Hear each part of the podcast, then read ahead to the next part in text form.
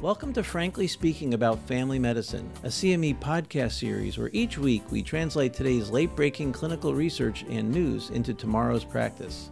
I'm Frank Domino, professor in the Department of Family Medicine and Community Health at the University of Massachusetts Medical School and editor in chief of the 5 Minute Clinical Consult series.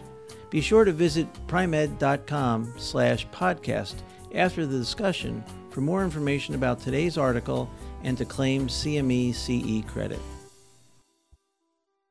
Joanne, a 37 year old healthy patient, presents today with complaints of low grade fever, cough, and congestion. She is sure she has bronchitis because she can feel it in her chest. Her previous provider always gave her an antibiotic to help clear it up.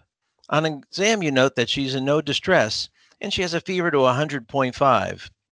She has um, some nasal congestion, and her lung exam shows some coarse upper airway sounds, but no rales. You diagnose a viral URI and consider how best to help our patient understand she doesn't need an antibiotic. Hi, this is Frank Domino, and joining me today is Dr. Robert Baldor, professor and the founding chairman from the Department of Family Medicine at UMass Medical School, Baystate, in Springfield, Massachusetts. Good morning, Bob. Morning, Frank. It's always a pleasure to be talking about this uh, topic. It's great to it's great to have you back on on the podcast, Bob. We've talked in the past about the evidence for shorter courses of antibiotics to treat bacterial infections, such as our podcasts on strep throat. I work hard to to avoid pres- overprescribing antibiotics, especially when a patient most likely has a viral syndrome. Uh, what's the latest data on how to address this topic with our patient Joanne? Yeah, what I really like about this uh, review is they actually gave us some data here, and they looked at people with with, with uh, comorbid conditions, looked at children, and so on. So, so basically, if we really think about this, I mean, we're trying to reduce unnecessary, inappropriate use of antibiotics. I mean, it's crucial to helping to address this antimicrobial resistance we're seeing. And most antibiotics are prescribed by primary care providers. That's where the action is here. So, what this group did is they reviewed actually ind- individual patient data from randomized control trials and some observational studies that were held in community settings and they used looked at strategies. And the first strategy was delaying antibiotic prescribing which means you actually prescribe the antibiotic but advise the patient not to start taking it uh, unless they got worse or fail to improve after a day or two. Or a watchful waiting approach which was basically uh, observing for a set period of time to see if there's spontaneous symptom revo- uh, resolution before prescribing the antibiotic, or no antibiotics at all, or immediate antibiotics. So it's really interesting the, the what they were looking at in these uh, these studies. So they analyzed data from nine randomized controlled trials and four observational studies from again primary care settings. Although this did include one pediatric ER setting, and this was a total of over 50, almost 55,600 uh, patients. And these studies were conducted in uh, the United States, United Kingdom, New Zealand, Spain, and one study was a multi-European uh, study. What's cool about this is the database, and it was broken down by age. And this was children 0 to 4, 5 to 15, adults 6 to 16 or greater than 65 years of age. They looked at whether fever was present or not, and they characterized fever being present as if you had a temperature of greater than 37.5 degrees centigrade, which is 99.5 Fahrenheit. They looked at the conditions, which included sore throat, cough, chest infection, otitis media, upper respiratory tract infection. They looked at the duration and the severity of the illness. Uh, they looked for differences in, uh, uh, related to sex, but also they looked at smoking status, whether people had underlying lung diseases, uh, asthma, COPD, or other comorbid conditions such as heart disease and diabetes. Um, so, really, a very comprehensive uh, look at people coming in with all kinds of uh, conditions here.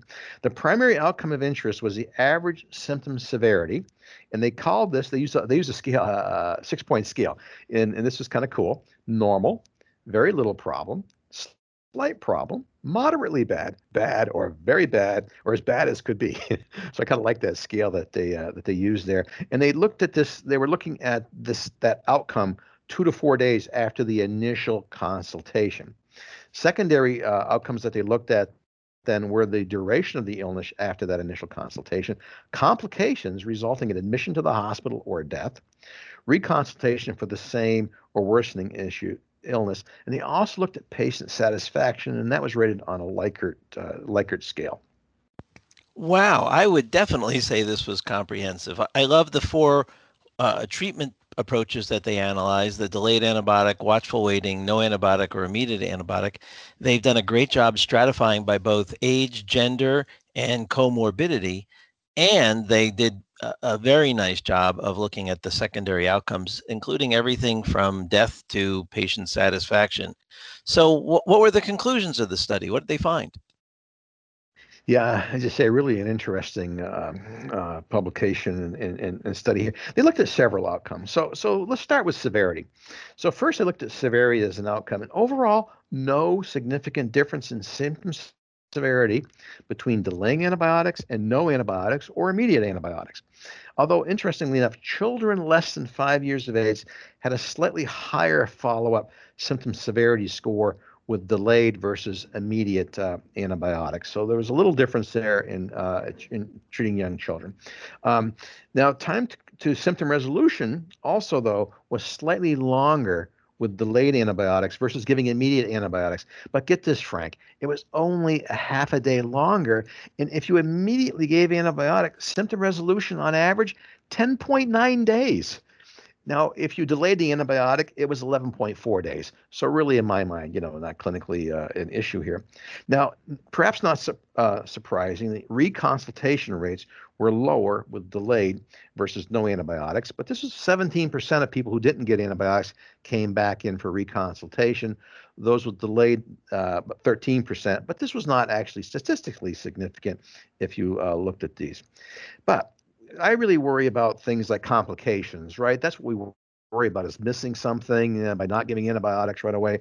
And complications resulting in hospital admission or deaths were actually lower with lower than um, with the delayed um, antibiotics uh, uh, versus no antibiotics. And I'm assuming this probably relates to uh, uh, side effects from uh, uh, from that.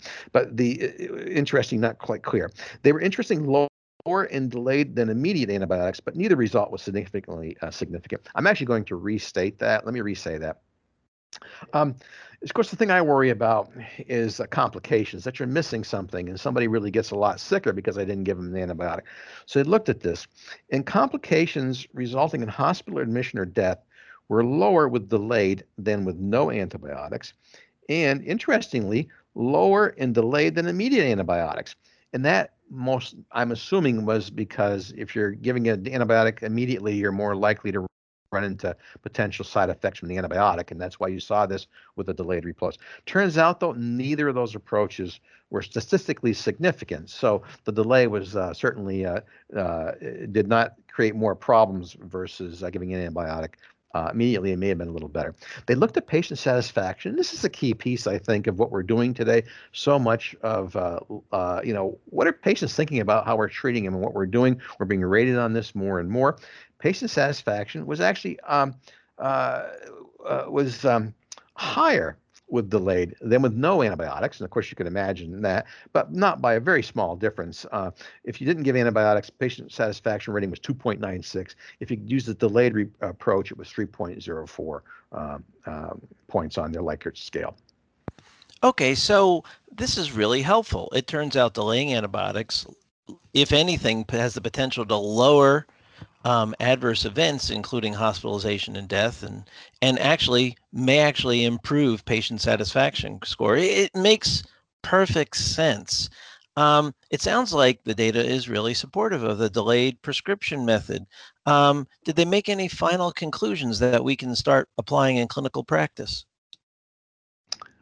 Yeah, I mean, their general conclusions were pretty much right on what you just said here. They concluded that delayed prescribing, and again, this is pres- actually prescribing an antibiotic to the patient, but advising the patient not start taking it unless their condition got worse or failed to improve after uh, after a couple of days, appears to be safe and effective strategy for most patients, including those higher risk subgroups. And again, whenever I'm seeing somebody with COPD or diabetic, I'm thinking, oh, maybe I should be throwing an antibiotic in there earlier. That they're saying no.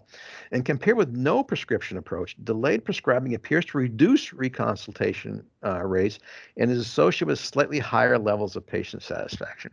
Now, compared to the media antibiotics, which is really, I think, what a lot of us is looking at, delaying the prescription did not result in, in higher complication rates. If anything, they are lower, does not significantly decrease uh, patient satisfaction.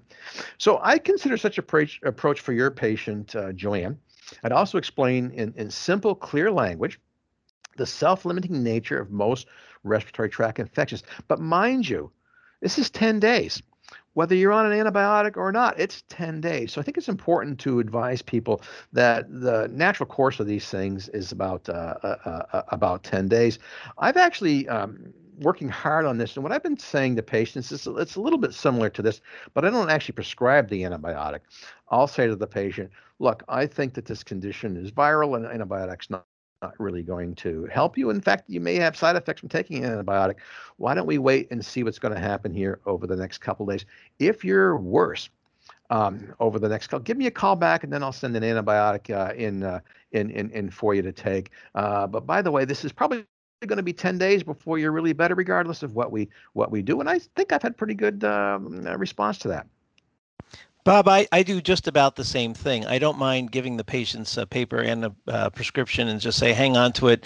Let's talk in 48 to 72 hours. And if things are, are getting worse, then we'll think about going ahead and, and starting it. The other thing I do, I try not to diss their previous provider. And I say, listen, the guidelines used to encourage us to use antibiotics more and more, but th- things have changed because we've caused so many adverse problems like C. difficile and methicillin resistant staph.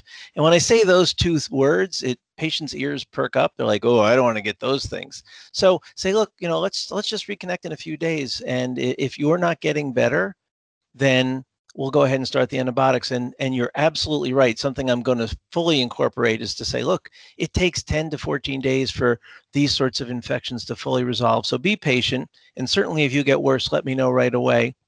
And, and, and, and please keep in touch. Bob, this is a great paper. It's practice changing. Thanks so much. Yeah, Frank, I, I do want to comment. I love what you just say there. You know, be careful not to diss the previous provider. And I love the way you couch this. And yeah, things have changed because we're aware of MRSA and C. difficile. That's wonderful. I hadn't thought of that. Uh, and uh, I'm going to incorporate that myself. Thanks a lot for those suggestions. Thanks, Bob. Practice pointer. Consider a delay in prescribing an antibiotic to treat most respiratory complaints presenting in the primary care setting. Join us next time when we talk about the influence of trauma informing your day to day care of all of our patients. Thank you for listening to Frankly Speaking About Family Medicine, brought to you by Pri-Med. To claim credit and receive additional information about the article referenced in today's episode, visit pri-med.com slash podcast and see you next week.